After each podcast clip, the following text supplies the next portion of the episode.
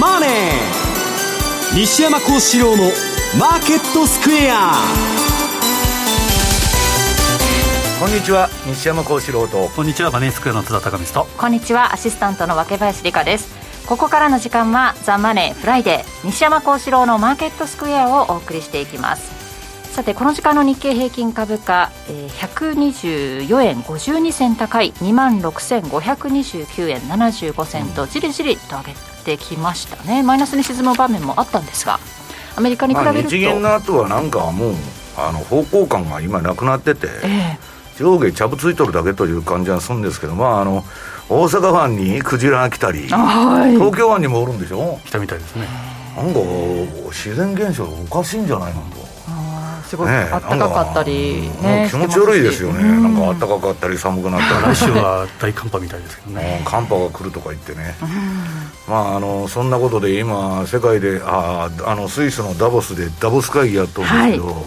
人間が一番おかしいなと。自然も狂ってるけど人間が狂ってるなというあの世界のエリート芸人集めてやったんですけど 内容聞いてるとすげえなこれはと。なことでねまあそんなことはまあどうでもいいんですけどまあ相場の方はね1月最終週ぐらいからちょっと動くんじゃないかと、それでね、逆業績相場というか、金融政策より、今あの企業業績の方に焦点が当たってて、はい、まあ、それで下げたりすることが多いんでね、まあ、ちょっと決算に注目という感じになってるんですけどね。はいなんか思ってたほど悪くなかったみたいなところで反応してるんですかね、まあ、為替の方はね、ドル円なんか行ってこいになっちゃって、えー、その後まあ上げたり下げたり、しばらくまたジグザグやるんだろうけど、なんだか方向感が定まらないなということでね、まあ、ただ、まあ日銀もね、えー、破れた障子を張ったのはいいんだけど、次またどこが破れるんだっていう状態でね、まあちょっと積んじゃったかなという感じはしとるんですけどね。ね。はいそして津田さん、為替の方は見事に行ってこいしてきましたけれども。まさに日銀であれですね、大山明動してネズミちょろちょろという感じで。まああの一言言うならばまさにビハインド・ザ・カーブということで先延ばして、まあ、何もなかったゼロ回答と、うん、まあ会見なんか見てもですね、まあ、ラジオでも西山さんおっしゃってましたけどまさにザ官僚答弁という感じで、うん、まあえー、去年の12月20日に一応総括が終わったんだという意味合いだとは思うんで、はい、ということは必要ならばあの金融緩和をすると。次の総裁で、次の総裁でということで。ねなんか点検なんて報道もありましたけれども、特に本当に読売新聞は、まあ、だから総外れになったんだろうけど、まあ、結局ね、政府の意向がそうじゃないかって言われてるんですよ。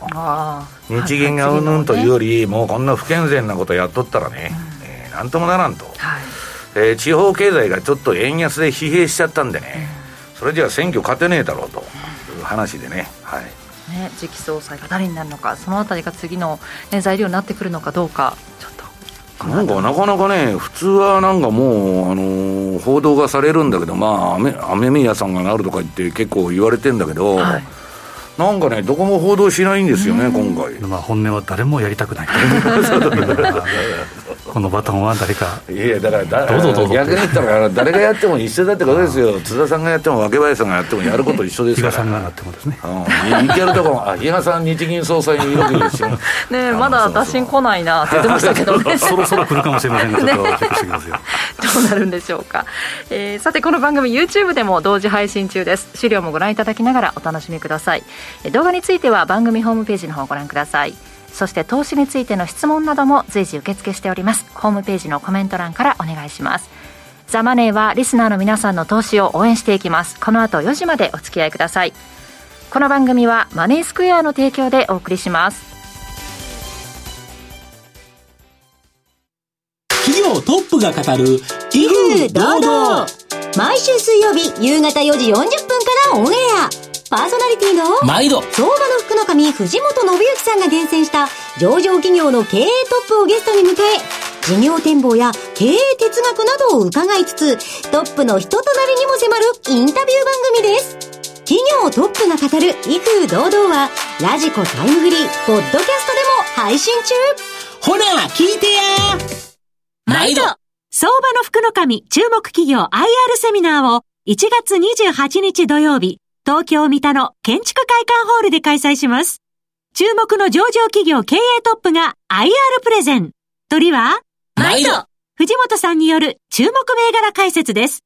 抽選で150名様を無料ご招待。お申し込み方法は、ラジオ日経のウェブサイトをご覧ください。締め切りは、1月20日、金曜日必着です。マーケットサイン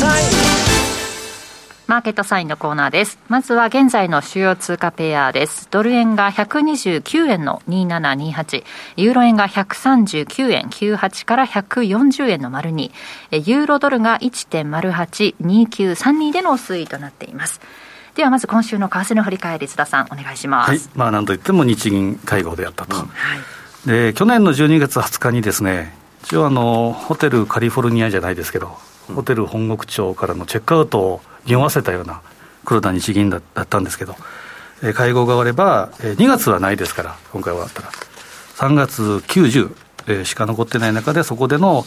まあ、アタックを避けられるような、まあ、黒田さんの会見に終始したなという感じで、まあ、その前はですね、言うなれば、どうする日銀みたいな感じで、どっちに転ぶんだと。いうことで動いてたんですけど、下方ぶりに注目が集まっても、先ほど言ったように、大山明動してという感じだったかなとで事前に先ほどもおっしゃった通り、読売新聞の、えーまあ、これはもう観測気球かなんかだったかもしれませんけど、うん、大規模大規模緩和の副作用の点検という観測報道も出たんですけど、結果は、えー、それはなくて、大規模緩和の維持。で、まあ、まとめたのが、まあ、丸一番ですね。これが日銀会合で、えー、長期金利の、えー、許容上限、えー、前回12月20日は0.25から0.5ということで、まあ、これで事実上の利上げだというふうに言われたところが、まあ、0.5、えー、維持と。まあ、ここをまた、えー、1%まで伸ばすのかとか、あとは撤廃するんじゃないかということが、ちょっと先走って動いたというのが、えー、マーケットの動きでした。で、えー、展望レポート、これ、黒田さんにとっては最後の展望レポート、まあ、物価見通しを一応引き上げたと。ただよくよく見たら、23年、今年に関しては、今年度に関しては、えーまあ、23年度ですか、うん、まあ、変わらずのところもあって、ですね。要は黒田さんの発言とこう整合性を合わせたような、まあ、そういうことですよね、まあ、官僚が作文書くだけだから、ね、うん、まあ、本当に中国の指標を笑ってられないなっていうぐらいですね、ちょっと人に忖度したような展望レポートだったような気が私はします。で、えーまあ、そこで、まあ、ややちょっと、えー、字幕が集まったと言えるのが、ここに書いてる共通、えー、担保、資金供給オペの拡充。まあ、これは何かというと銀行、銀行に一定の金利、つまり低金利で資金を供給して、日銀が月にですね、もう17兆近く買ってると。で代わりにお前らが買えと。お前ら買えと。うん、で、先月やった時に一応金利上げたっただろうと。うん、そこで株価も上がって、うん、まあ、返礼とかですね、謝礼のみたいみたいな感じだったんですけど、まあ、結局ね、えー、みんな助成金にあの企業もたかってね、予算にたかっとるのと同じ、まあ、そういう護送船団でね、昔からやっとんだけど、それね、ニッチもサッチもいかなくなると、これ、統制経済っつってね、うん、そういうことをやるんですよ。で、そんなもんね、お前ら国際会会言われて、売ることできないじゃないですか。日銀から言われてね。えー、バンバンバンバンもうこれ金利上がるっつって売っとったらお前何やってんだみたいなね。で、新規のあの出店認めんぞとかそういう話になってくるんですよ、本当。まさに日本国債の最大ホルダーが日銀であると。で枠が月でいうと24兆円ぐらいやるという話ですけど、あと7兆、もう本当に丸々買ってくるのかと。後で言うけど、このペースで買っていったら、あと33か月で、えー、買う国債がなくなるんですよ。地方債に行くかもしれない。えー、地方債買うっていう話もあるし、もっと借金してね。買う国債を増やすとか、何の話やつ、本当 ETF じゃなくて、株を買ってくるとかいう話も考えられますけど、まあ、ただ、その次の責任というか、バトンは繰り返しながら、やっぱり新総裁に委ねたというか、丸投げをしたという形でしょうか。で、えーまあ、ただ、その最後の最後に来て、えー、先月というか、20日もそうだったんですけど、この銀行に向けての、なんて言いますか、えーまあ、謝礼と言いますか、ご褒美と言いますか。なんか退任後のことも考えておられるのかなというふうにちょっと邪推してしまいますけど、まあ、そういう、えー、結果だったなというふうに見てます。で、えー、18日、まさに下髭、あ、上髭ですね、上髭でどーんと、まさにマークでとオメガマークのような、ボーンと一回上げて、それでまたしょっと沈んでいたと。まあ、これは、えー、これは売り方の踏みであったりということもあったと思うんですね。で、だらだらと下げてる。終わったら上、上と誰もいなかった、そうですね。うん、で、まさに、えー、21日の移動平均線ですから、まあ、平均値ぐらいまでいってまた下げてきたという感じでしょうか。でその後の会見っていうのはですね、まさに、えー、ここに YCC、えー、十分持続可能である、まさに会見、この1月の会見で、えー、持続可能ではないというふうに言うはずもないんですけど、うん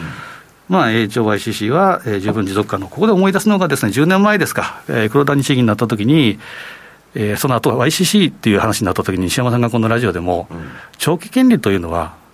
国家が決めるものではないと、市場が決めるものだと。コントロールできないって、日銀のホームページにも書いとるんですよ。短期金利をその政策金利で動かせるけど、長期金利なんかコントロールできないっていうのは、この世の常識なんですけどね、うん、それをコントロールするっていうのは、土台無理な話なんですよ。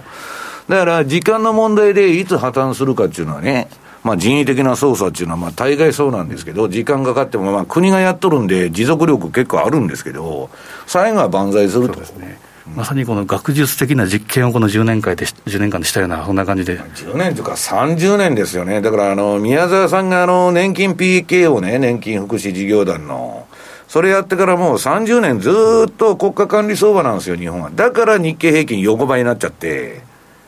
全然上がらないと。なし、で、国債についてはもう値が、値段が少ないとか、取引するやつがいないとか、うん、そういう話になってきてるわけですよ。去年の年末なんかでも取引なしとか、そんなんばっかりでしたからね。うん、だから、もう市場でなくなってるってことですよね。で、えー、まあ、この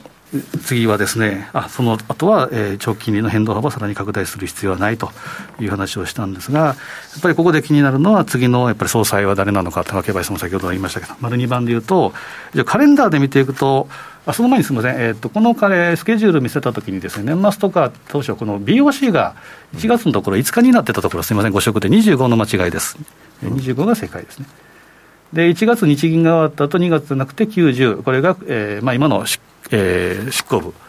えー、政副総裁では最後の日、えー、会合になるということになります。でまあ、注目はですね、やっぱり、えー、次は1月31日、2月1日の FOMC ということで、基本は日米金,、えー、金利差ということは変わらないと思うんですが、足元ではやはりポスト黒田ということが注目されるかなと。で、丸3番、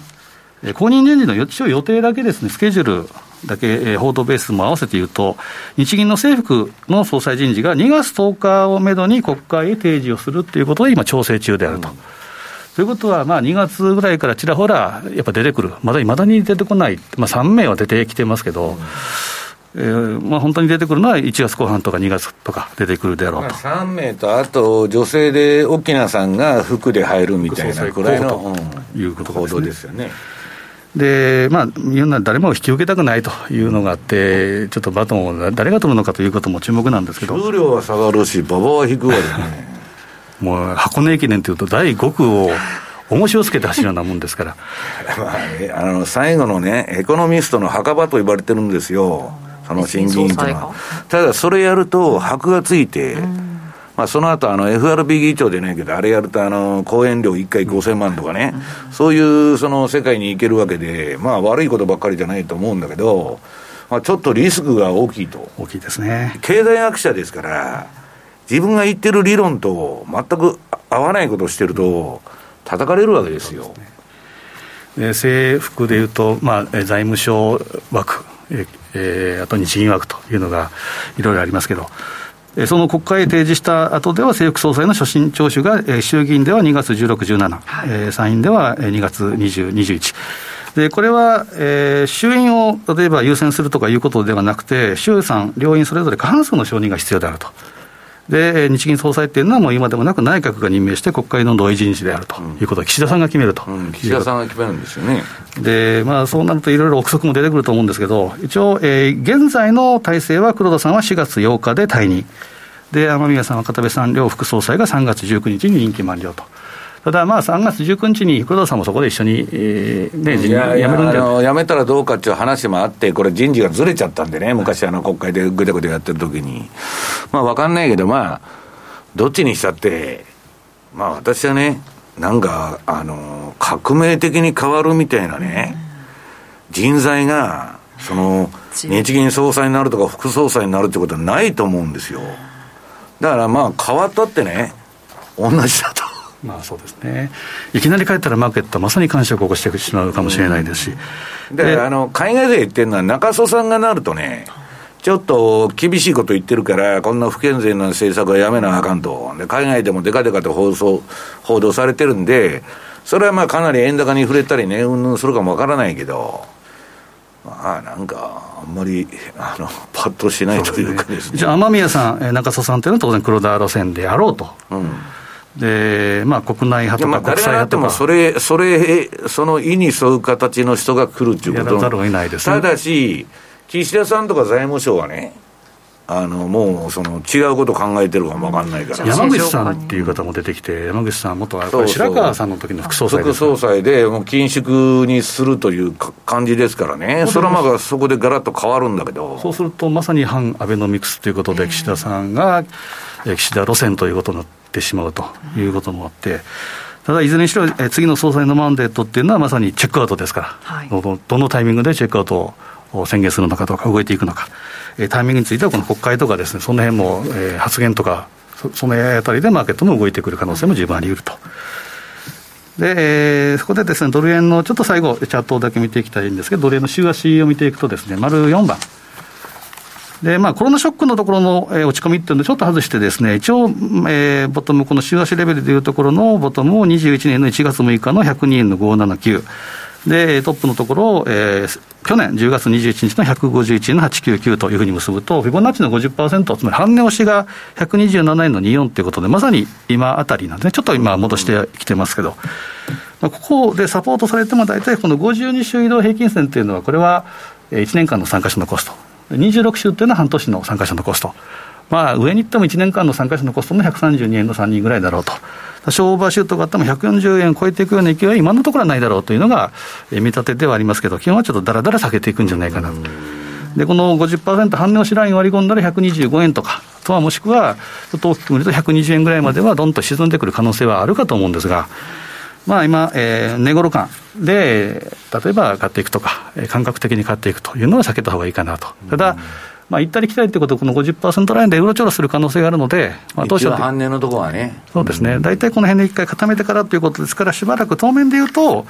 まあ、トラリピも、えー、仕掛けてもいいのかなという感じがします、これがドル円。で、丸5番、その反対のその移したような相場がユーロドル。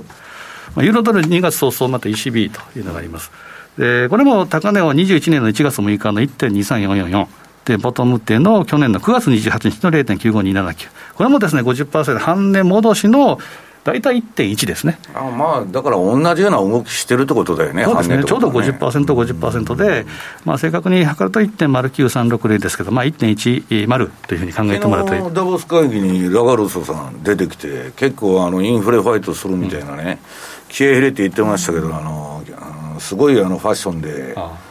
あの 印象的な。注目は我々はファッションとか眼鏡とかですね。そのあたりしかちょっと最近興味ないんですけど、まあ、タカ派であることはタカ派でいやタカ派っていうかあの人よくわからないんですけどね本当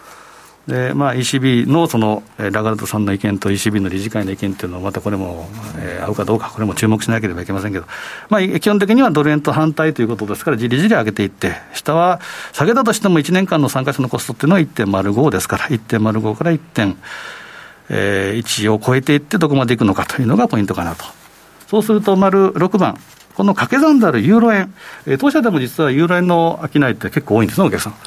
で、そうなるとですね、ちょっと今のところで言うと、ちょっとだらだら週足レベルでも下げてきてるとは思うんですが、まあ、掛け算すると相殺して、この辺も横ばいになりやすいということで、ちょうど今はですね。分かりにくいよね、動きがね、どっちかですとね。まあ他のクロス線、例えば、えー、メキシコペソ以外ってちょっと下に向かってきてはいますけど、うん、ユーロ円はですね、ちょうど今52週ですから、1年間の参加者のコストをちょっと上回ってるぐらい、138円。ユーロ円はね、まだ分かりやすい方で、もう一番乱高下したのポンド円、ギザギザギザギザね。まあ、ユーロ円は比較的シンプルかなと思うので、そこでの、まあ、高安で50%のラインっていうのが大体136円の30ぐらいですから、まあ、このあたりを一つ下値目処、もう少し下げても135円ぐらいかなということは、下は136円の30とか135円ぐらい、上がボリンジャーの例えばプラス1シグマの145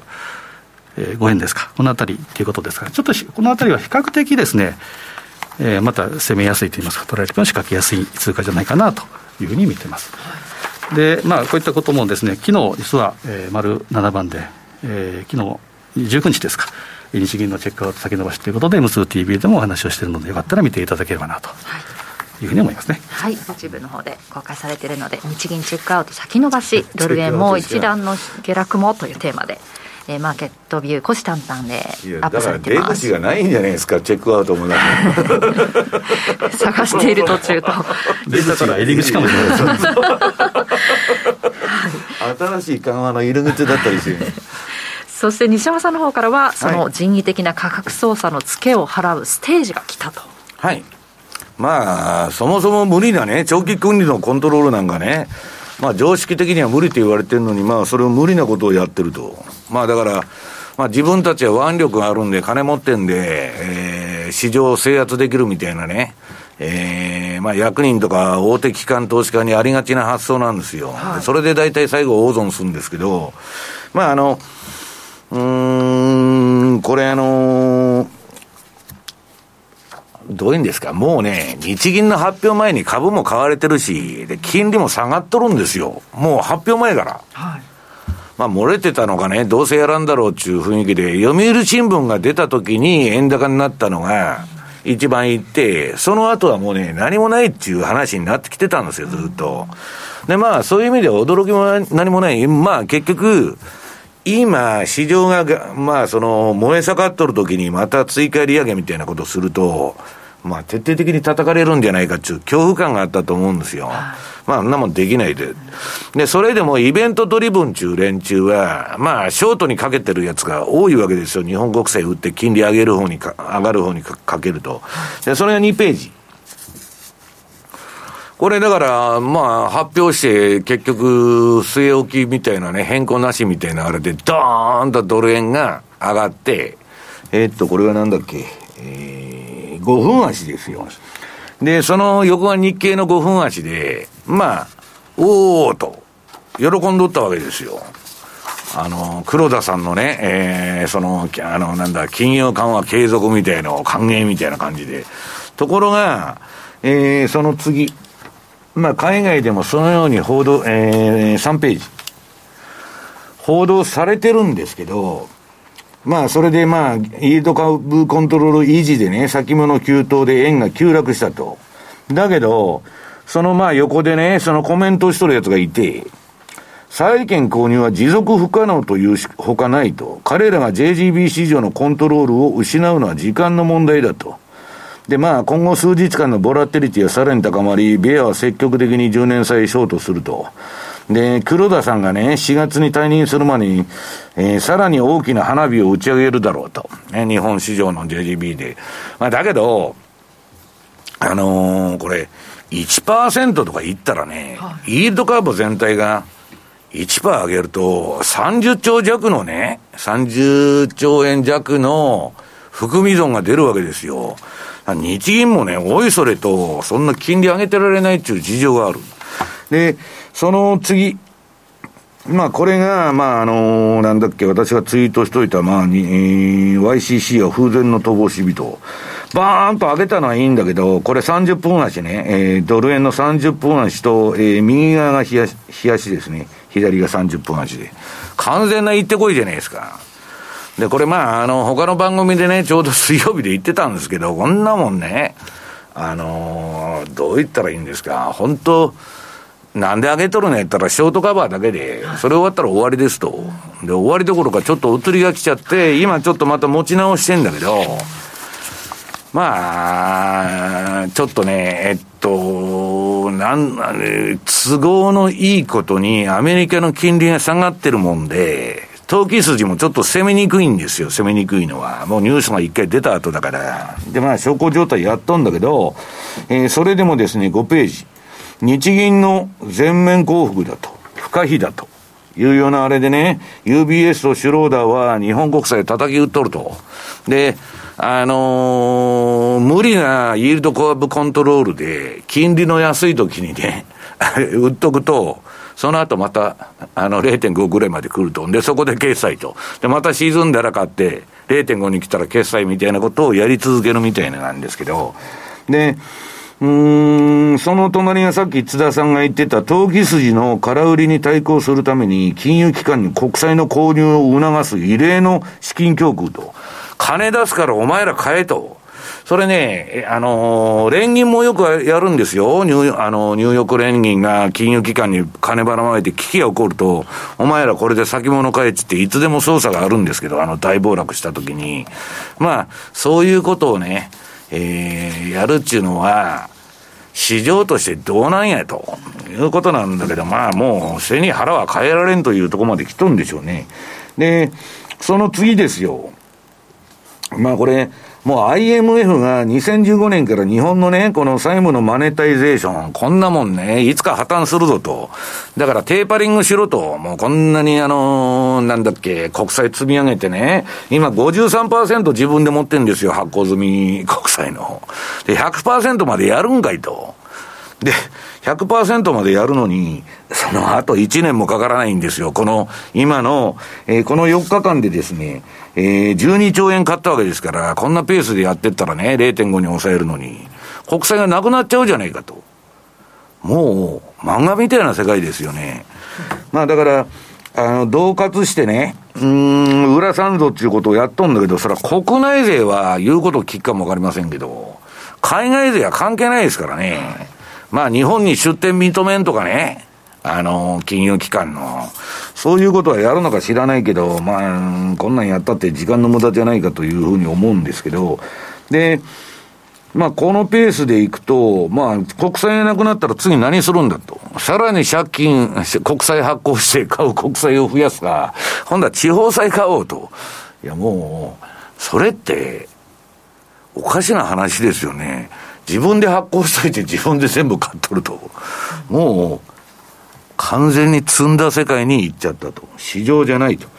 で、まあ、うん、まあ、こんなペースでね、えー、0.5を超えてくるとやらなきゃいけないっていうほど追い詰められてるってことですよ。で、えー、次の7ページ。うん、これあの、エラリアンがニューノーマルという言葉を作った。まあ、アリアンツのエラリアンが言っとんですけど、これは為替のペッグ制が崩壊するとき見てるみたいだと。ね。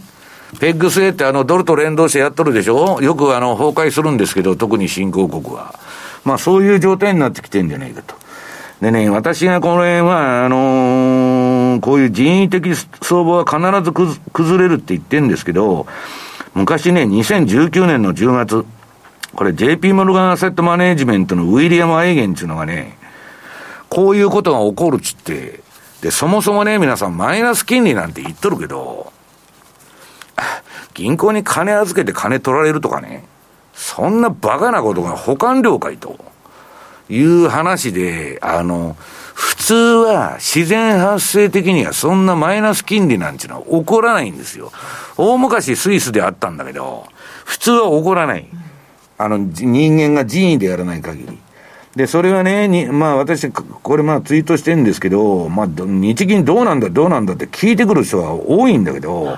こんなもん国有化しとるんでね、まあ日銀のその国有化政策がいつまで続くかというだけの話なんですよ。で、そもそも持続不可能なんだから、まあこれ今追い詰められたね、世界的に金融正常化に向かってるわけだから、日本だけね、正常化しないと、そらその歪みをついて叩きに来るやつがいるに決まってるじゃないですか。投機筋というのは、強いやつにつくんじゃなしに、弱いとこを叩いてくるっていうのがね、市場の本質なんですよ、皆さん。で、それでまあ日銀が狙われちゃったと。で、この人が言ってるのはね、もう長年にわたる欧州や、えー、日本の超緩和的金融政策が生み出した大量のマイナス利回り債券によって歪められた市場で、投資家は最終的に大惨事に見舞われると。これは、もしね、日本の金利がこれから上がっちゃって3%ぐらいいっちゃったら、さあ、年金から政府から、ポートリーはむちゃくちゃですよ。もう、大損。だけど、一応法律的には、債券は満期になったら100%で償還されるんで、株でなくて。損失は計上しなくていいって言ってるんだけど、実質はもう壊滅的損失になっちゃうわけですよ。で、まあこんなことはね、自業自得というか、あのー、まあ必ず起こることなんだと。で、この人のすごいのがね、えっと、私はマイナス金利の債券なんか買うくらいならね、こんな仕事やめた方がマシや言うてコメントしとるんですよ。それは常識あるまともな人はそう思いますよ。だけど、マイナス金利買ってさらにマイナスに沈むのを期待してみんな国際市場やっとるというね。まあ、馬鹿げた相場が、この QE 期間はずっと続いとったということです。で、次の9ページが、まあ TD セキュリティーズのコメントなんだけども、パンドロの箱が開いちゃったからね、それを封じるのは非常に難しいと。で、黒田さんが辞める頃には、まあ、別に10年債の利回りの上限が1%までいってもおかしくないって言っとんだけど、まあ、今回見送ったんでね、あと3月しかないんで、まあ、いきなり0.5を上げるというかね、まあ0.25ぐらいでしょ、普通調整しても。だけどそれ、永遠に続くわけですよ。その、あの、やられて引き上げ、やられて引き上げっていうのがね、事実上まあもう崩壊の道に進んどると。で、うーん、まあ、その、そこに出てる、これ、ブルンバーグが言っとるんですけど、日銀のその YCC が壊れちゃうと、放棄しちゃうとね、彼らがこの政策もうやめますと。えー、イードカーブ、日本国債の利回り曲線の全体が100ベーシスポイント、1%上がると29兆円ですよね、損が。で、29兆円も損出したら、あの、ETF の儲けも吹っ飛んじゃって足りないくらいになるということで、今ね、新戦、投資戦略ってあの、債券60で株40買いましょうっていうのはアメリカで流行ってるんですけど、日銀もあの、債券と株とどういう比率になってるのか知りませんけど、まあ、あの、もうむちゃくちゃだなと。大体ね、池の中のクジラって言いますけど、こんなね、国が、日本のね、株式市場とか債券市場の最大のメインプレイヤーと、んなアホな市場ありますかというのがね、私の感触なんですよね。で、まあ、えー、為替について、まあ、こういう状況なんで、まあ、日銀がどっかでパンクするだろうと。そうすると、まあ、円買い、まあ、ドル円は下目線の人が多いというのが、えー、10ページの記事ですね。あとは、まあ、日銀政府人事案が決まると、まあ、あれっちゅう人が来たら、まあ、変わるかもわからないけど、まあ、そういう、まあ、ちょっとわからないんですよね。あのね、岸田さんはね、そのアベノミクスをやめたいわけですよ。なんとか変えようと思ってるだからこの前審議員でも緊縮派の高田さんが入ってるわけだから、そういう意図は見えるんですよ。もう、安倍さんが亡くなった時に完全にアベノミクスは終わってますから、で、官僚もタガが外れちゃって、一気に押し返しとるんですよ、財務省が。だからまあ、どうなるかわかりませんけどね。で、次が、うん、11ページ。まあ、ドル円だから今どういう冷やし状況かと。これは私のメガトレンドフォローバージョン2と、まあ、あの、順張りシグナルですけども、えー、バックのね、背景が黄色いとこは売りトレンド、赤が買いトレンドですけども、売りトレンド何も変わりなしと。で、その次がね、えー、この今月なんか、来月発売になるのか、これ。マーケットナビゲーターの売買シグナルも、これピンクが買いで、えー、この水色が売りなんだけど、売りのままと。何にもトレンドは変わってないと。いうことですね。はい。ここまでマーケットサインでした。ESG、時々耳にするけど何から始めよう。そんなあなたに。ESG A to Z は ESG がよりわかる、身近になるをコンセプトに ESG に前向きな企業のインタビューや専門家による解説など ESG の最新情報満載でお届けします。これからの投資のヒントになるかも。ラジオ日経第一で平日の月曜お昼12時から、ポッドキャストや YouTube 動画でも配信中です。九州の皆さん、2月4日土曜日、福岡で無料投資セミナー、ジャパンツアーを開催します。ティア、X ネット、メディロム、LA ホールディングス、キャンバスが IR プレゼン。そして、株都庁カタリスト、桜井英明さんが、株式相場を展望し、注目銘柄を解説します。お申し込み方法は、ラジオ日経ウェブサイトから、抽選で100名様をご招待。締め切りは1月27日必着です。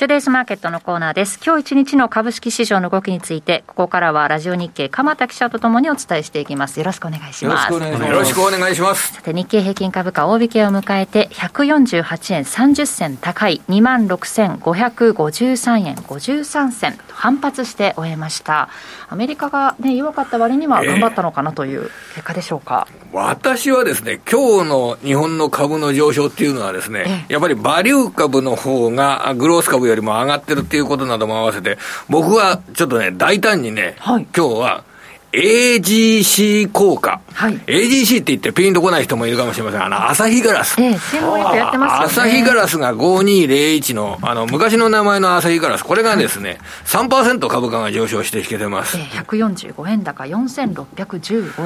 えー社名が朝日ガラスから ADC に変わってコマーシャルをじゃんじゃんやったという会社として知られてますけど、あの、日経の観測記事が出ていて、はい、12月の本決算を今集計中、で前期は10%営業減益になった模様、まあ、これはどうでもいいんですけど、はい、新しい年度が営業増益になりそうだという、そういったあ見方、まあ、これ、会社側の認識なんですけれどもね、はい、それが出ていて、で化学メーカー、ガラスメーカー、まあ、素材株の大手ですよね、で原材料の価格って、原材料、燃料上がってるじゃないですか。ただあの新しい年度ってやっぱり製品価格にこう、転換していきますよね。うん、そのあたりで、えー、2023年12月、日本にも12月本本決算企業結構ありますから、この素材の大手が増益を実現できるのであれば、はい、値上げをするってことですそうです、値上げです、値上げです。もう今、原材料、先に原材料が上がりますよね。それで電気代も上がりますよね。ガラス作るのものすごいエネルギーかかるじゃないですか。で、それをこれから先、あの、転嫁をしていくっていうようなことで、順次増益までいかなくても、横ばい権を確保できれば、低い PER の会社は、やっぱりそのあたりは前向きに捉えるわけ値上げってでもどのぐらいするんですかね、製造業それはいろいろな製品によって、えー、違ってきますけどね、ちょっとね、話脱線しちゃうんだけど、えね、ブランドもんの、まあ別に一流ブランドでないですよね、まあ二流ぐらいのブランドでもね、えー、っと、先月までバッグ、はい40万だったのが今月から60万とか、あのブランドっていうのはボロ儲けですよ、本当。だからどんだけ上げてんだよ。ブランドの株ってよく上がってるじゃないですか。あの、ヨーロッパのブランドの株。めちゃくちゃな、40万、60万ですよ、いきなり。高いものはだから買う力がある人は、世界中にいっぱいいるわけです、高いから売れるんだろうけど、逆に。いや、だから製造業そのこと考えたら、鎌田さんおとなしいなと。だから製造業っていうのは、例えば、鉄鋼の大手の日本製鉄って今高値更新してるんですよ。うん、で、これ、今の PER って4倍割ったとかそういう感じになってるんですよ。うん、で、PER の低い会社っていうのは、誰もが思いますよね。なんで PER が低いか。大幅減益が近くやってくる。という、だから PER が低い位置にあるわけじゃないですか。今の利益水準が確保できるんだったら、PER4 倍だったら、4年間で、えー、利益でえー、回収できるわけですよ。で、4年間今の利益が続くんだったら、そんなの買いに決まってるんですよ。えー、それで。だから大幅な減益になるだろうっていう意識のもとで、えー、結構な素材株の低い PER5 倍とか6倍の会社がある。で、実際この朝日ガラス AGC のように、あんまり業績が落ち込まないぞという形になると、じゃあ、PR6 倍とか7倍とかっていうのは低すぎるんじゃないか、という形で、その反省感みたいなものがですね、あの日本株の中で、えー、結構効いている、上げに効いているという部分があります。だから今、高値更新している株っていうのは、えー、みんな低い PER の会社、PBR の0.6倍とかそういう会社、このあたりが今日本で新高値銘柄の代表的な存在ですよね、これ。じゃあ何かこう金融政策とかいうこうテーマがねなくなってきた中では、そういう個別の動きにこれは、ね、ちょっと続くと思います。今あの、日本の投資家ニーサの拡大ですとか、あと、あとは若い方々が株式投資に、えー、入り始めるですとか、そんなにあの、派手な株を買うわけじゃないんですよね。はい、やっぱり割安な株、うん、割安な株で、で、そんなに毎日毎日動かなくていいと。今まではね、浮ついた成長株とかね、利益も出てないのにね、フィンテックだ、そら IT だっつってやってたんだけど、まともなことをして、まともに稼いでる会社を変えましょうというね、はい、いわば正常化してきてるんですよ。まさにおっしゃる通りだと思います。うん、それで、割安な株で、えー、じわじわじわじわ、上がってるというような、そういう株がですね、今、日本株に増えてるっていうのは特徴ですよね、一つのね。マイナスからスタートして、今日上昇で終えたっていうところは、もう本当にそのそそれがあると思う、あの朝日ガラス、AGC の動きを参考にしながら、今日鉄鋼の株ですとか、素材株の割安株などが、えーね、じわじわじわじわ上がってきたっていうような部分で、えそれがあのグロース株の一角にも、うん、あの日本株が下がらないですねっていうことで、あの買い戻しが途中から加速したっていうのが、あの今日の特徴。うん中国経済のこの再開期待なんていうのもね、テーマにされて、えそうですね、それはもちろん、これあの、中国では長いお休みに入りますんで、そうですよね、もう明日からです、ね、はい、それでの、ね、世界的な、はい、あの移動の本格化ですとか、てか、むしろあの、それを理由に製造業が上がってるっていうことは、えー、7、9月期あたりからの中国経済の回復、まあ、このあたりを意識してると考えた方がいいかもしれませんけどね。そのアジア、アジア、今日は高かったようなんですが、来週からはもう中国や台湾は1週間お休みと。はい、休場という状態ですけれども。中国の方が多かったみたいですね。あそうですか。22がちょうど春節スタートですか、ですね、やっぱりあの外で、えー、銀座線ですとかに出歩きますと、あのそのあの海外からあの来られてる方なんかも 一緒に、ねね、あの中国の旅行者があの観光ガイドに乗っとる店の前で、全部行列ができてるもんね、そうですか、これはあのガイドブックに載ってるか載ってないかで、ずいぶん違いますよね。違う、うん、回転寿司とかね、ラーメン屋とかね、ガイドブックに載っとるとか、行列作って、すごい人が並んどるんです、歩いてると、これ、一体なんだと。これはやっぱりしょうがないですね、初めて日本に来る方っていうのは、いや、何せ、14億いますからね、それで自分の足でいい店を、自分の嗅覚で探せって言っても、これは無理がありますからね、やっぱりガイドブックですね、これ。ね。まあ、そのアジアがお休みという、休場という来週ですけれども、はい、鎌田さんは来週はどのあたり見ましょうか？あのやはり24日ですね、24日にマイクロソフトの決算発表がございます。後で、えー、西山西山さんからあのアメリカについて教えていただけると思いますけれども、うん、えー、マイクロソフトは1万人の削減というのが今週は大きなニュースになって。びっくりしたね。えー、いや、この前まで、全今回マイクロソフトはね、全然前触れなかったんだって。そうなんですいきなり。だから、イーロンがツイッターをね、いきなりあの、従業員半分にしたのを、みんな刺激受けちゃって、うちもコスト下げないと株下が下がっちゃうということで、どこも右に習いそうですよ、はい、ちょっとね、マイクロソフトはびっくりだったってみんな言ってね、でこれだけの人員削減をやるということは、じゃあ、業績の、まあ、10月から12月の実績ですとか、1、3月期の見通しですとか、えー、本当に厳しい状況になっているのかどうか、うん、ここの確認をやっぱりしないといけないでしょうね。うん、ただ、どちらにしろ今、あの世界的に見ると、そんなに、PER、PBR の高いグロース株は、あ何かを理由に、これから先の金融緩和期待ですとかを理由に上がる、どんどん上がるという、それは今ちょっとまだ、あの、現実的ではないような、あの、そのあたりをが考えられますんで、やっぱり日本株を見る上でも、どちらかといえば割安株ですね。えー、あの地味な真面目な株 そうですね、その割安株がアメリカ株と日本株でどっちが多いかといえば、やっぱりこれ、日本株になりますから、今年はね、アメリカ株より日本とかね、諸外国の方が上がるっていう人が結構多いんですよ。そうですね。だからまあ、日本でいうと、その同じ日24日には日連産の決算。日本電産ね、はい、日本電産あの電気自動車関係のあの部品の需要動向ですとかね、うん、これは今週、あの中国の経済指標が発表されましたけど、あの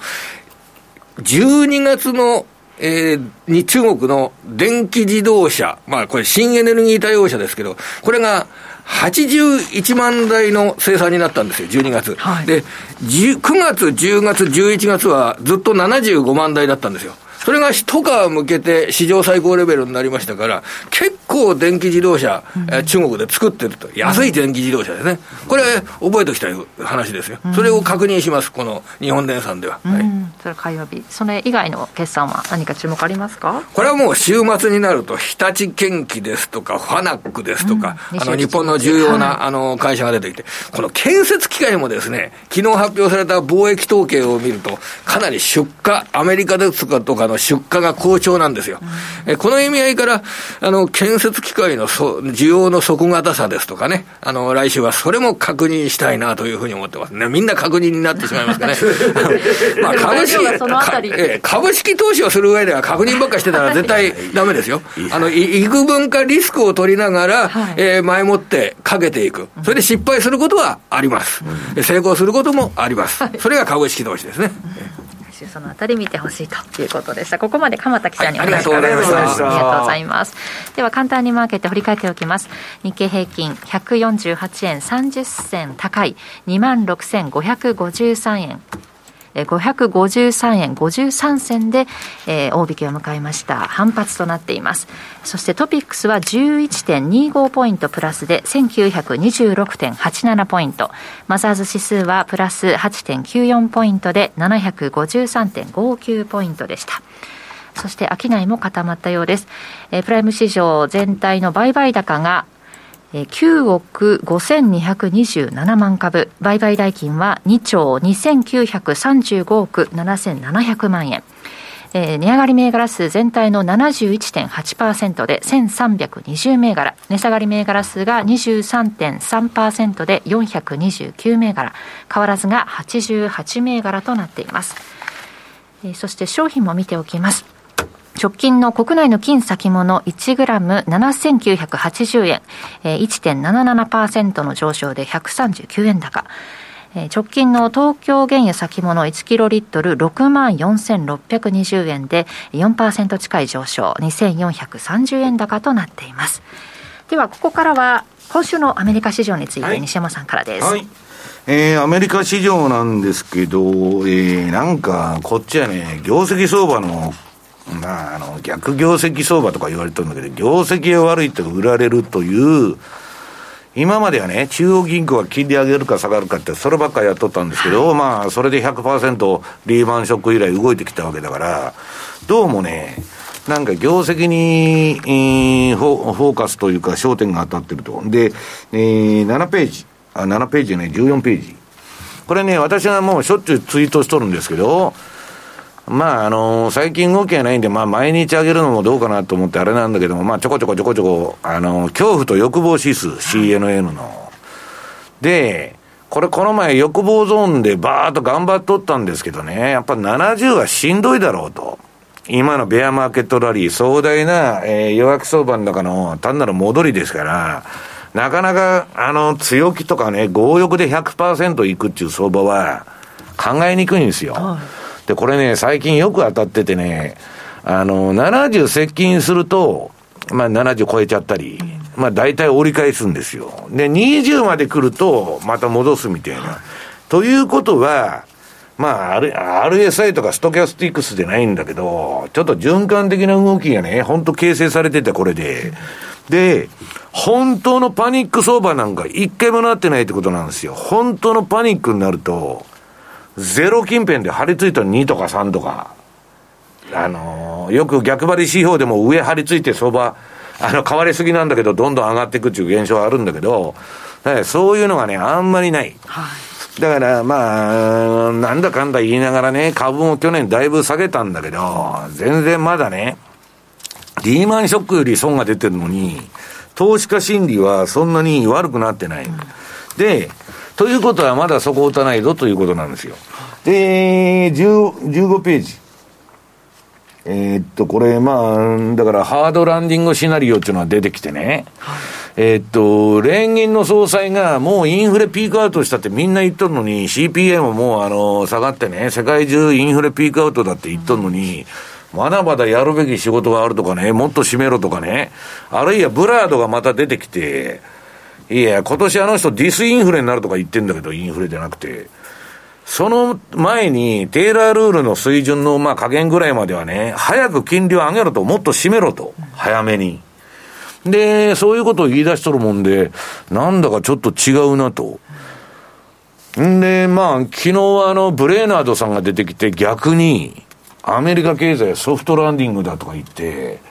もう言っとることが全く違うんですよ。だから、ブレーナードのその民主党系のその、えー、人とパウエルについとる人で言うことが、だけどパウエルさんが FRB 議長であるうちはパウエルが主導権取ってると。で、その隣が、まあ、あの、バーチャートのね、今日、あの、バーチャートが、あの、ツイートしてたのをリツイートしたんですけど、まあ、決算への反応がね、大きくなってて、CPI より、CPI とか FMC が逆に反応しなくなってきてると、相場。だからまあ、鎌田さんがさっき言われてたね、業績見て、えー、いいとこ買おうというね、まともな株式市場になってきてると、浮ついたね、金利が下がるから PR200 倍まで買おうとか300倍まで買おうとかね、えー、利益も全然出てない赤字企業バンバン買い買い上げるとか、そういうことはないと。え次は、ネットフリックス。まあ、最終利益9割減と。えー、CEO 退任ですわ。はい、アメリカははっきりしてますよね。もう業績悪かったらお前クビと。だから、まあ CEO っていうのは3年ぐらいでクビになる可能性が高いから、自分が任期中にとにかく株を上げようとするわけですよ。で株上げるって何かって自社株買い。自分とこで自分の株買うと。いうことをやって、そこで売り抜けて、えー、フロリダからですね、なんか行って早く引退したいと。まあ人間だからそうなりますよね。で、それに、まあネットフリックスの CEO はちょっと失敗しちゃったと。逆に株下がっちゃって悪い時期になっちゃったと。で、その横はネットフリックスの30本足なんだけど、まあ今日の時間外でもちょっと売られてましてですね。最近ね、動きが株止まってきたんで、私も気分転換にね、30分足だとか3時間足だとかね、結構あの短いのをやって、えー、気分転換ですよ、ある、あくまで。コツコツやっとると。あの、場合によっては、あの、い、なんだ、あの、難病足とかあるんだけど、うん、まあ、そういうね、えー、今年の相場難しいんで、儲けやすい時に取っとこうと。で、今難しいんですよ、茶ぶついてて。だけど短いのは逆に、ちょこちょこちょこちょこ上がったり下がったりするもんで、で、その次は、まあ、あの、私の別の順張りシグナル、メガトレンドフォローの、えー、シグナルなんですけど、まあ、こっちのはより細かい動きをちょっとキャッチしてると。で、大きくはですね、その右が、17ページの右側のチャートで、ネットフリックスは私、あの、コメントしてるんですけど、2023、ああ、これ22年だな、間違いだ。23年って書いてるけど、22年の前半で、もう大暴落してるんですよ。で、そっから今、ベアマーケットラリーで上がってんだけど、もう振りながら上げるもんで上げたり下げたり、ジグザグジグザグ。まあちょっと難しい相場になっちゃってるんでね。えー、あれなんですけど。で、その中で唯一、電車道相場やっとんのが、うん、ゴールド。18ページ。これは私の2つの順張りシグナルの、まあ似たようなね、えー、っと、似たようなって直近は、えー、メガトレンドフォローが真っ赤っかですから、背景が、まあ、買いトレンドと。で、そのマーケットナビゲーターっていうのもピンクで買いトレンドと。まあ、非常にわかりやすい。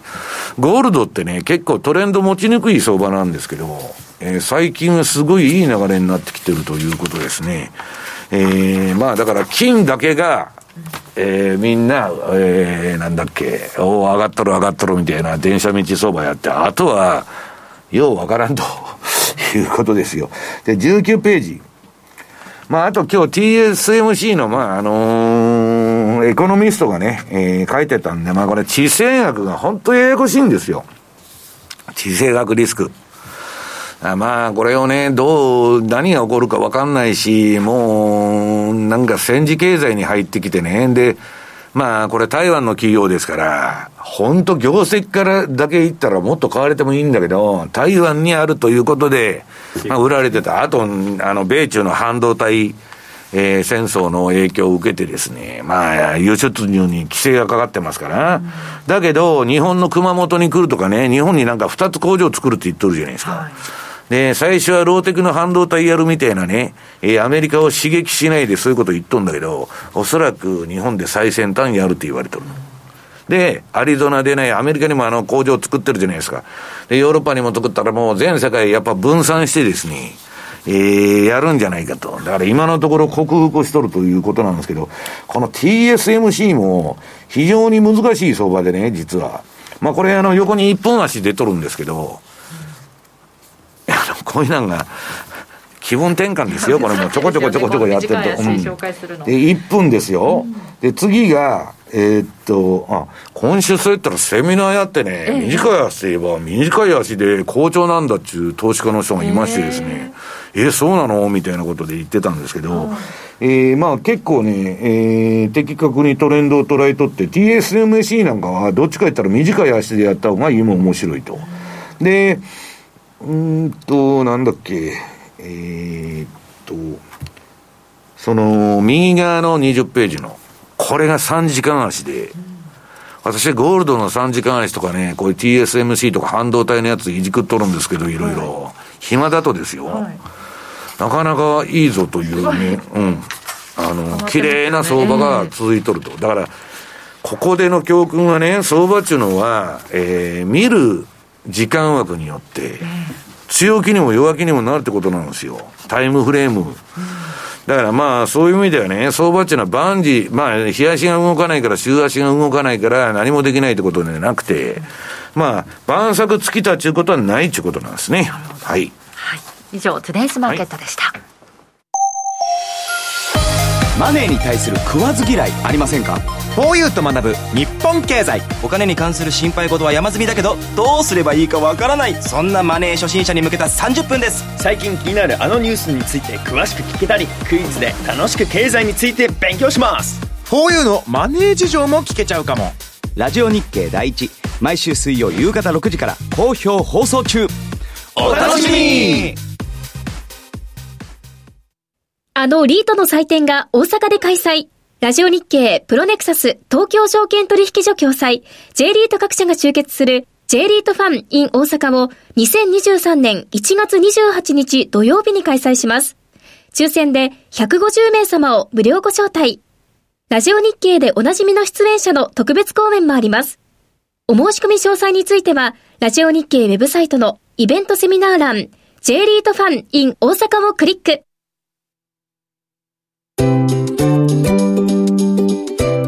マネースクエアトラリピーボックス。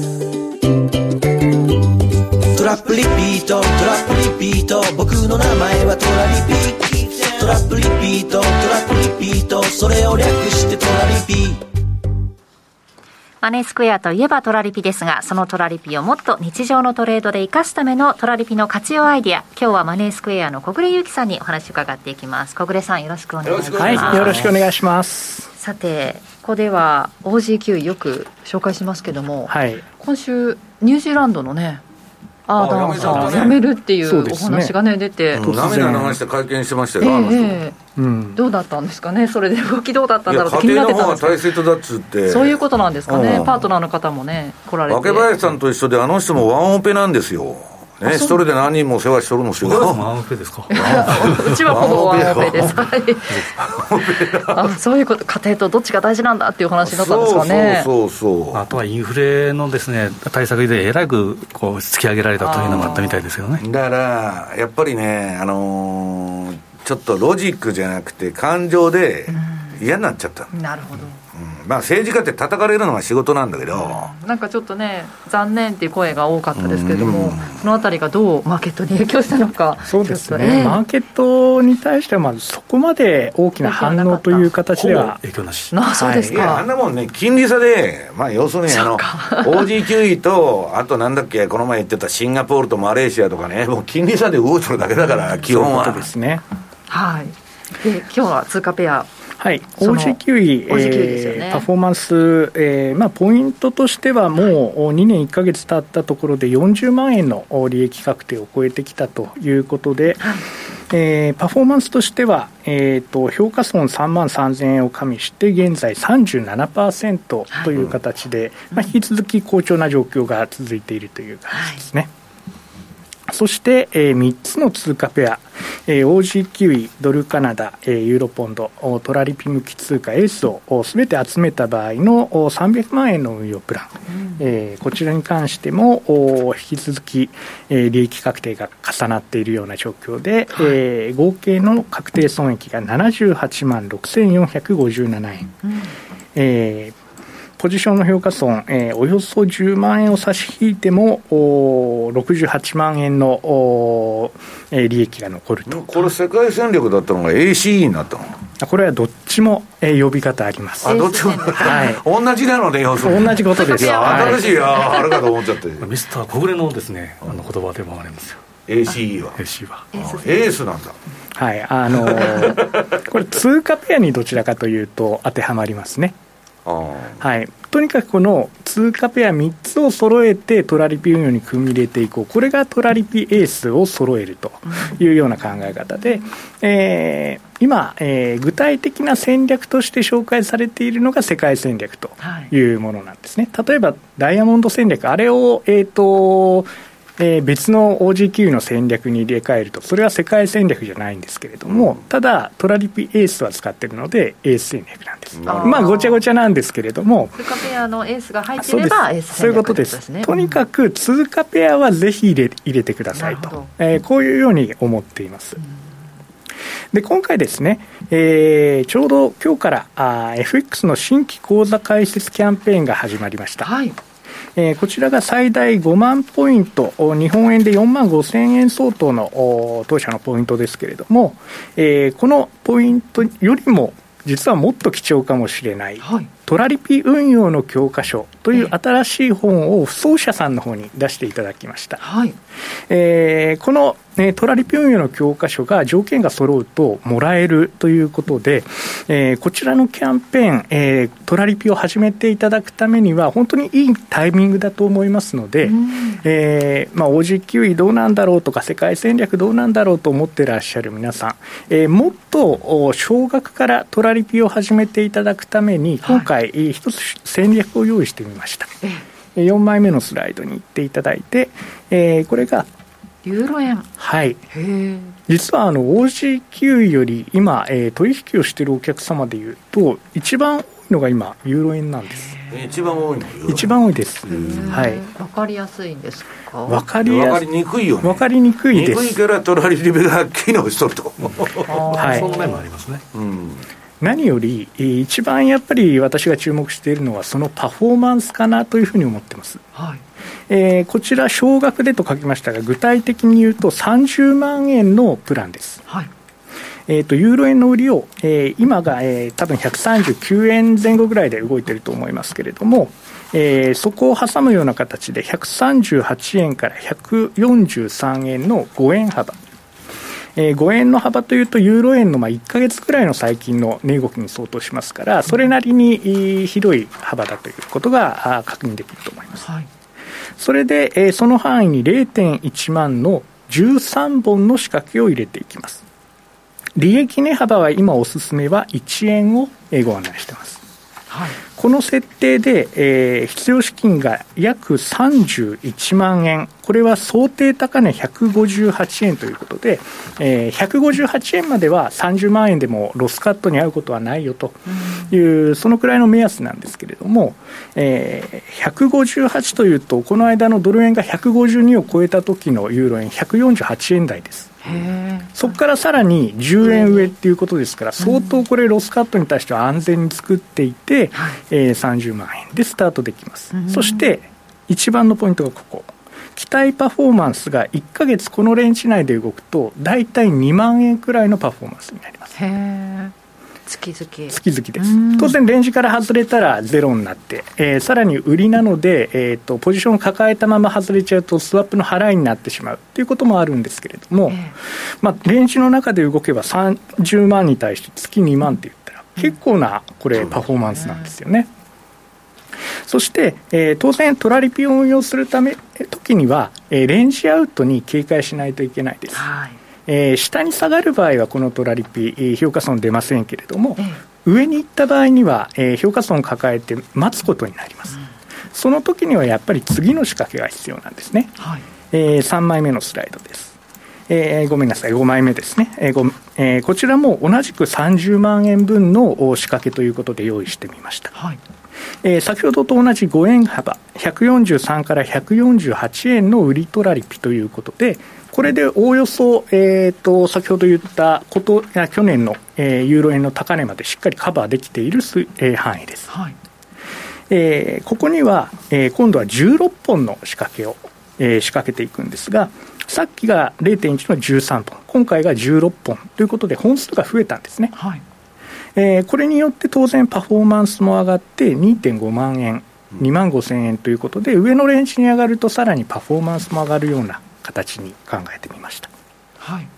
はい、こういう形で、えー、最初のトラリピですね、まずは30万円から始めてみようという方でしたら、4枚目のスライドの1つの仕掛けを入れてみて、そして、えー、もしそこがレンジアウトしてしまったら、追加で、えー、資金を投入して、また、はい、えー、この2つ目の仕掛けを入れる、こういう形で、えーまあ、2万円から2万5千円くらいのパフォーマンスが、この2つのレンジで期待できるので、よかったらあトラリピを始めてみたいと思う皆さん、この機会、キャンペーンと一緒に、この戦略を活用していただければと思っています。なるほど。最大5万ポイント。はいッシュバックそしてトラリピ運用の教科書もプレゼントされるというキャンペーンは3月31日金曜日までに講座開設していただいた方というキャンペーンですのでぜひこの機会に取り組んでみてはいかがでしょうか。ここまで小暮さんにお話伺いました。どうもありがとうございます。ありがとうございます。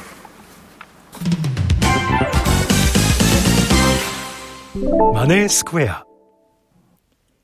あなたもマネースクエアのトラリピで FXCFD 運用を始めてみませんか？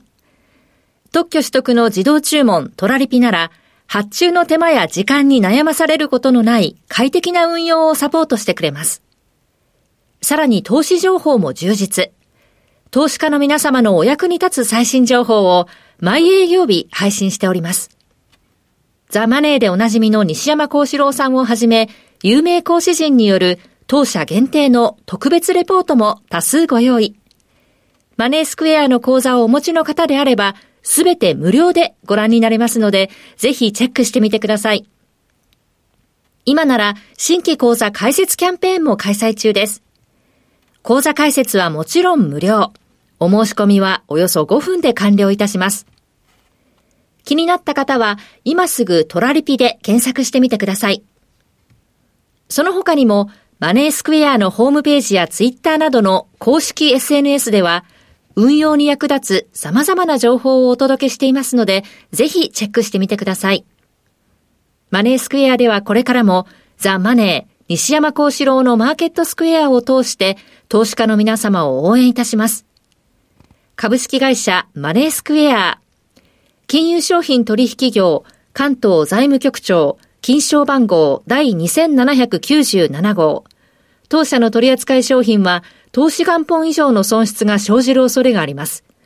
契約締結前交付書面をよくご理解された上でお取引ください。企業トップが語る、威風堂々毎週水曜日夕方4時40分からオンエ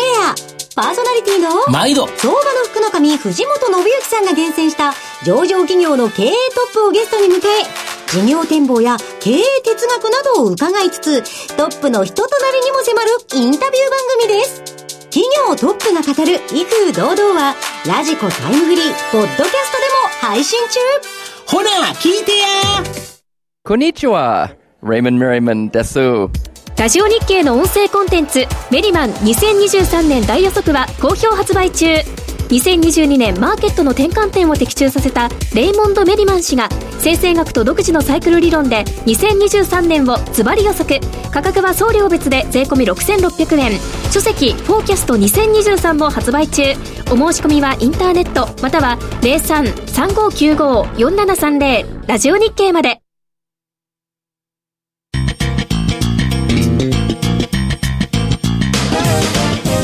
西山幸四郎のマーケットスクエア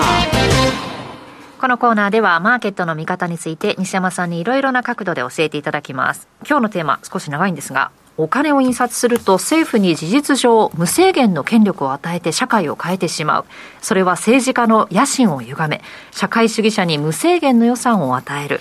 人々はすぐにあらゆる問題が政府と印刷機によって解決されると信じるようになるというテーマです。うん、これはまあ、あの、グリーンスパン以降、えー、もっと言えば、えー、Kindle 打艦停止以降、ずっとこういうことをやってきて、まあ、それでもね、まあ、まだ資本主義だったんだけど、まあ、リーマンショックの後は、もう完全にね、えー、市場を国有化しちゃうというような動きになってんで、その中で、まあ、あの、オバマがなんかやろうとしたんだけど、チェンジと、全くチェンジしてなかったと。で、まあ、結局、貧富の差だけ開いちゃって、トランプが出てきたと。で、さらに、貧富の差が開いて、バイデンという社会主義政権生まれたと。まあ、私の定石では、あのアメリカがね、えー、社会主義政権が純然たる、まあ、成立するっていうのは、想像の拉違いだったんですけど、まあ、結局、貧富の差が広がると、そうなっちゃって、まあ多分もう今度の選挙でね、いくら民主党が情けなくても、選挙制度そのものを変えちゃうんで、まあトランプとかあの共和党のやつは勝てないだろうと言われても。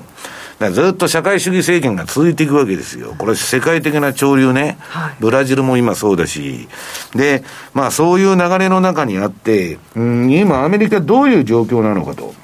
えー、22ページ。えー、経済の行方を知りたいですかと。で、金持ち上位20%。これがどうなっとるんやと。でね、今アメリカも、あの、上位0.1%ね。はい、あの、ジェフ・ペドスとか、ビル・ゲイツだとか、イーロン・マスクとか、ああいうのは儲かっとると、ザッカーバーガーはちょっとあの、メタが沈んで損したかもわからんけど、びくともしないと。ね、大金持ちですよ。これ確かに金持ちになったと。で、株も上がったと。アメリカの成績って7銘柄が上がっとっただけですよ。で、えー、っと、そういう中で中間層が沈んじゃって、で、上位10、10%も去年のあの株の下落で、リーマンショックよりも損失がひどいわけですから、当然行かれてるわけですよ。やられちゃった。はい、で、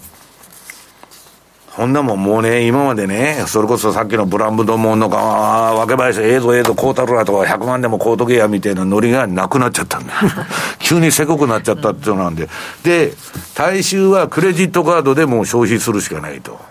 いうことになってるということですよ。で、それでね、上位10%は弱っとんだけど、まあ、本当の、だから、金持ちはびくともしない0.1%の。なもんね、ジェフ・ペゾス離婚して奥さんに半分ね、えー、慰謝料払ったって、毎日プライベートジェット乗ってね、大豪邸に住んで何ら生活は変わらないわけですよ。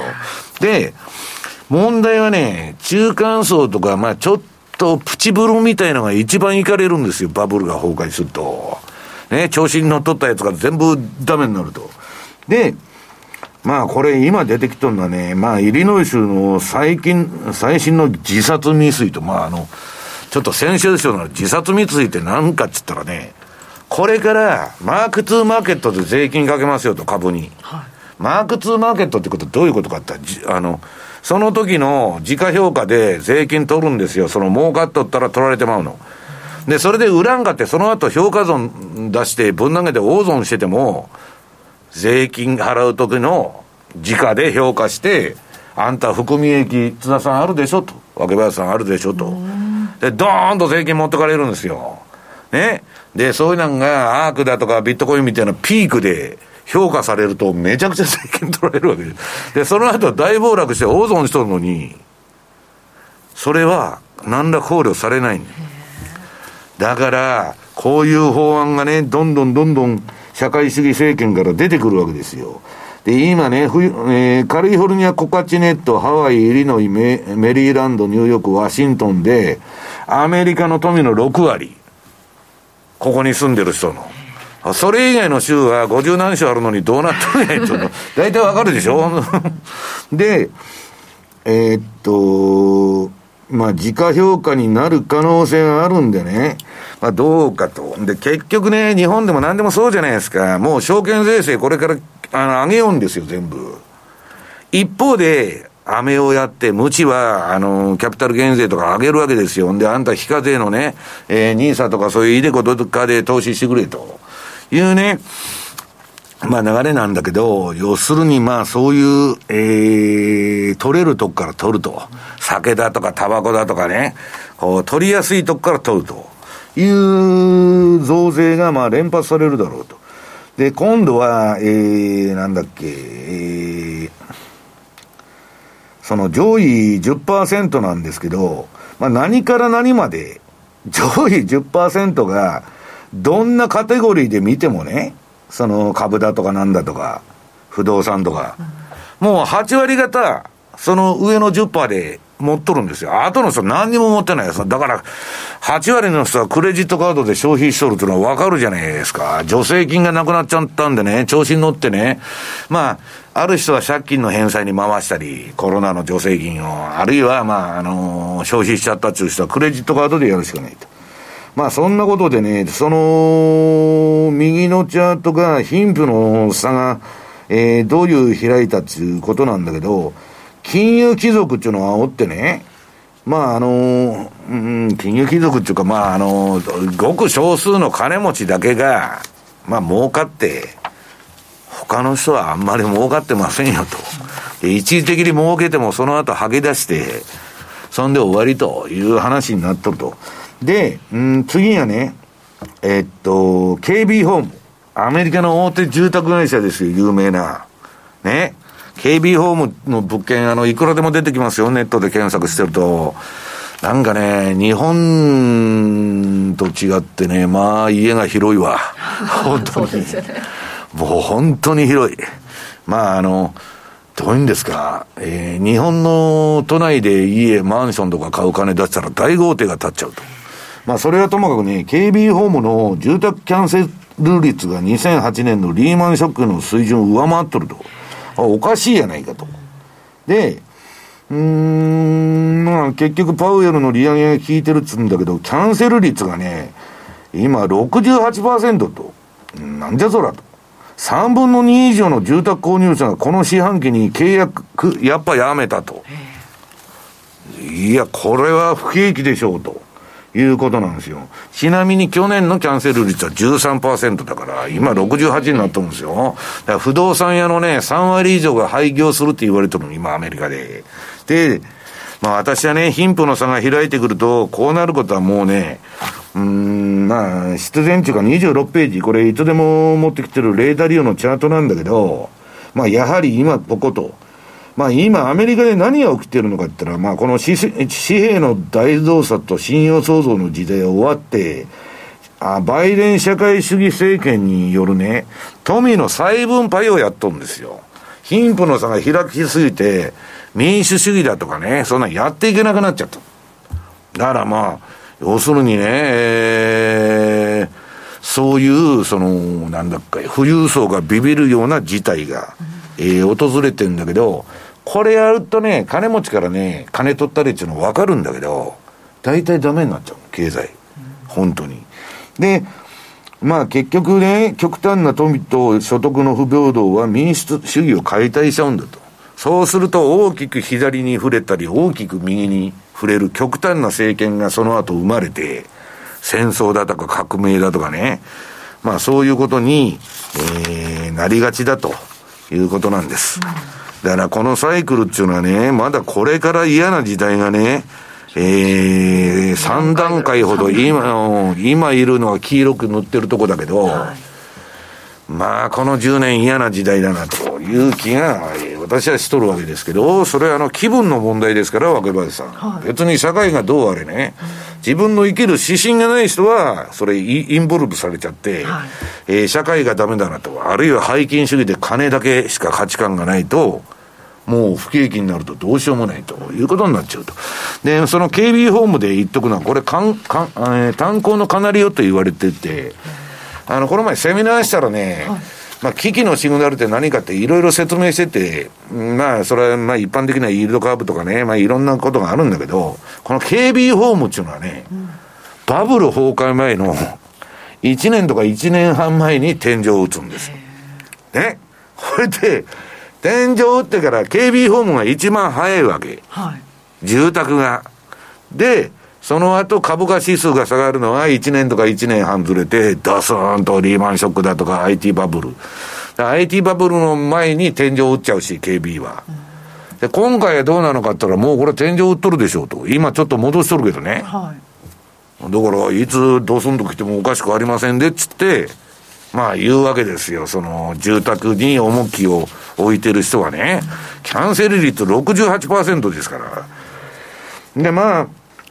そういう厳しいね、えー、時代が来るかもわからないと。で、28ページ。これはあの、津田さんの杉田ラガルドさんがファッショナブルな格好で、あの、ダボスの世界経済フォーラムで講演されててね、えー、まだまだインフレに対してやることはあるんだと、ね、金利上げるぞと言っとるんですけど、その隣がね、ユーロドルの私の順張りシグナルの冷やしなんだけど、何も相場動いとるやねんけど、ファッションにしか興味が集まってなかったと。僕メガですけどね。言っとる内容はほとんど注目されてないと。まあ私、あの、ラガルドの講演のこれ、バーンとメールで速報で来たんだけどさ、おユーロでも動くんかいと思ったら、ピクリとも動かなかったというね。で、まあ他の通貨も一応見ときますと、さっきドル円見たんで、今ユーロ。で、ポンドは、えー、相変わらずこれも、まあ、えー、ポンド買いの流れ、ドル売りの流れが続いてるってことですね。アメリカはもう金利上がらんだろうと。はい、なことで、えー、SP500 が、私は今これね、ちょっと、えー、っと、今のポジションがちょっと引かされとるんですけど、まあ、あの、今ね、本当にぐちゃぐちゃした相場で、ややこしいからね、あんまり株が一番難しい局面に入っとる。で、これは買いシグナルになってんだけど、このところの、まあ、2日間ほどの下げで、どんどんと下げちゃったと。で、これがまた私、あの、水色になるとですね、えー、この買いポジションをぶん投げて、えー、売りに転換するということをするんだけど、まあなんかアメリカの株は本当にね、えー、今ちょっと難しい時期なんだけど、動くとしたら1月のまあ最終週くらいから動くんじゃないかと。まあ今年あの、エビス天井スキップしましたんで、節分に向けて、ね、節分の前に来るんじゃないかと FOMC が30うん、まあ、31日ですね。で、先ほども言いましたように、電車道相場がゴールドですよ。この素晴らしいトレンド、次の、えー、31ページ。まあ、売っても買っても、ごっちゃんですという相場が続いてましてですね。まあ、最近は特にいい流れにあると。まあ、中央銀行がね、えー、こんな無茶苦茶な政策ね、黒田さんみたいなことやってると、現金も危ねえと。なんか実物資産を持たないと。という世の中がね、やってきてると。まさにラストリゾートで、そういう時がありますからね、えー、そういうことですね。で、マネースクエアの OG 給油はどうなってるかと。えー、次の32ページ。はい、これもね、比嘉さんがたまに聞いてくるんだけど、色変わりましたかと。週足でね。週足も日足もいろいろ聞いてんだけど、まあ、あの、えー、日足の方はですね、まだ、えー、ちょっと今直近下がってきたんだけど、まあ、色は変わってないと。しかし、これ見たらめちゃくちゃトレンド出しとるで、この通貨と。わかりやすいですよね、この話で。まあ今、ちょっと折り返すかもわからないねっつうんだけど、まあ、中国が本当に経済あの、なんだっけ、ロックダウンを開けてね、180度政策変えて、わーっと景気が良くなるんであればね、はい、それは5ドルはまた切り返すっていうこともあるから、まあ、よくわからんけど、まあ、とりあえずは、あの、なんだっけ、一回バーンと下げて、で、リバウンドして、で、今、ここからどうしようかなと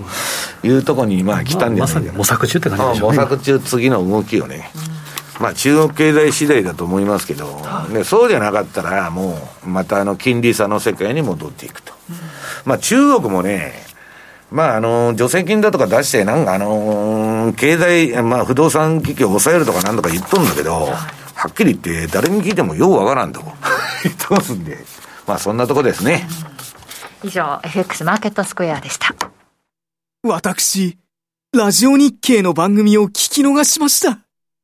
ラジオ日経公式マスコットのラニーです。そんな時は、ラジコのタイムフリー機能です。放送後1週間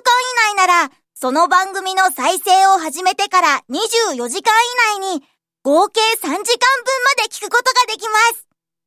ラジオ日経は全国放送だから、日本中どこでも聞けます。タイムフリー機能で好きな時間にラジオ日経を楽しめるんですね。スマホでパソコンで、ラジコで聞こう。ラジオ日経。皆さんトレード大好き大橋ひろ子です。トレード三昧の日々ですがトレードだけではボラタイルな日々不安定です。この番組ではマネーの基礎知識も学べるということで私もワクワクしています。北野誠のとことん投資やりまっせは毎週水曜日夜10時30分から。マネースクエア投資戦略。さて、来週に向けての投資戦略伺っていきます。津田さん、どんな通貨ペアでしょう、はい、まあ、あの具体的にいく前に、今、全般的に見るとですね、例えば冷やしだったら、200日の移動平均線とか、うん、週足でいうと52週の移動平均線、うん、この辺を非常に意識して動いてきているような状態で、まあ、1年間の参加者のコストにやっとこう戻ってきたなというところなんですね。要は行ってこい。で、今、スタートに来てると。で、えー、まあちょっと弱気グループ、強気グループでいうと、やっぱりドル円とかカナダドル円なんかは、この辺はちょっと弱気グループ、うん、で複雑なのはですね、えー、メキシコペソ円はですね、これは、まあ、ドル円の影響も受けやすいんですけど、意外と下にしっかりはしてるんですね、うん、金利が入ってくるからね。そうですね、まあ、高金利という分野でいいと思います。で、OG 円とか Q 円、この辺も200日を割り込んで、ちょっとですね、下に向きつつあるのかなという感じがあり、あります。で、最初前半に言ったですね、あとは国連さんも言ってました、ユーロ円っていうのは、まあ、ドル円とユーロドルの掛け算ということで行ってこいということですから、まあ、トラレピで言うならば、ユーロ円っていうのは、クロス円で言うと、まあいいのかなと。で、うちのお客さんでも、お客様でも投資してる方が非常に多いと。一番多いという。そうなんですよね。ユーロ円がボンと来て、えー、るんですよね。まあ、一時はカナダドル円とか良かったんですけど、最近はユーロ円なんですね。ただやはり、えーまあえーまあ、人気そのも強いのは、先ほど西山さんが最後におっしゃった OG キウイ、これが OG キウイの冷やしなんですね。でちょうど200日移動平均線に向かってじわじわ上げてきたんですけど、そこでちょっと頭が抑えられて、でちょうど今が1か月の参加者の平均コストである21日 MA、このあたりをうろちょろしているというふうな感じで、まさに先ほど言ったように、あ模索してると。上に行こうか下に行こうかという試案中という感じで。うん、試案中だね、これね。はい、で、これが大体1.075っていうのが大体の今、えー、中心地。バンドの真ん中におるんだよね、これ。ね、まあ、居心地がいいと言っていいと思うので。こういう時ほど逆にですね、どっち行くかからんというトレンドで行くんだったらですね、休めばいいんですけど、まあ、トラリピで行くんならば、どっち行くかわからんという時ほど、逆に仕掛けた方が望ましいとで、下はマイナス2でいうと1.063。で、上は大体200日を超えていくのはですね、もう一つ、えー、パワーがいるかなということですから、1.10は、ちょっと元年目処というふうに考えると、1.063から1.10というのは、まあ、当面というのは大体1、2週間のスパンで考えると、このあたりでうろちょろしてくるかなと。まあ、想定可動範囲というふうに見ていいかなというふうに思ってます。で、えー、あとはですね、丸9番でいうと、ユーロポンド。まあ、この先ほどあの、これこそ動いとるね。そうなんですよね。本当に動きがない、あの、どっち行くかわからんというほど、まあ、ありがたいと言いますか。狭いバンドだけど、マイナス1シグマの外に出てるってことこれ。えー、まあ、若干出てるんですよね。若干出てる。はい。で、ほぼほぼ、そうですね、あのマイナス 2, 2シグマに今、近づいてきてると、これが大体、えー、0.875ですか。で、まあ、ユーロはですね、ありますけど、ポンドはなかなか西山さんもジェジャマ通貨であんまりっていうことで。いや、ポンドドルはすごいいいんだよ。ポンド円とかさ、あとユーロポンドだとか、わけわからんと、わけわからんというか、まあ、動いとらんだけの話になって、ジグザグジグザグやっとるだけで、ひたすら日経平均みたいな動きを繰り返してまさに、まあ、そういう意味では、だから、トラリピ向きなんで。いいんですよ、でこれも200日を非常に意識して動いてて、これだけいくと、下にしっかりで動いてくるなっていうことで見ていいと思うんですが、0.86から0.89ぐらいが、まあ、コアレンジであると。はい、で、えー、丸10番、まあ、ドルカナダ。もうやっぱり近い国のところ、そうなんですよ、もう眠たいなっていうところが、本当は取られてはいいんですよね。で、これもですね、21日の移動平均線、1か月の3か月のコスト、つまり居心地がいいのが1.35、このあたり。で、下に仕掛けるなら、下は大体200日の移動平均線。で、上はプラス2シグマの1.367。なので、繰り返しながら眠たいなという相場ほど。眠たい相場だけど、なんか、ね仕掛けて、まあ、よく言いますけど、だからこれこのチャート見てても、どっち行くのか、僕も分かんないよ。そうでしばらくは、まあ、方向性がないってことは、もうひるんでしながらですね。えー、風車が含まれますと、うん、なるほど、まあ、その時ほどね始める始め時かもしれませんからぜひ新規口座開設キャンペーンも利用してみて、ね、口座開設してみてください。は終わったのか終わりましたね。よかった。よかったです。さあ番組そろそろお別れの時間です。今日ここまでのお相手は？西山幸四郎と。マネースクエア津田高見と。若林理香でした。さようなら。この番組はマネースクエアの提供でお送りしました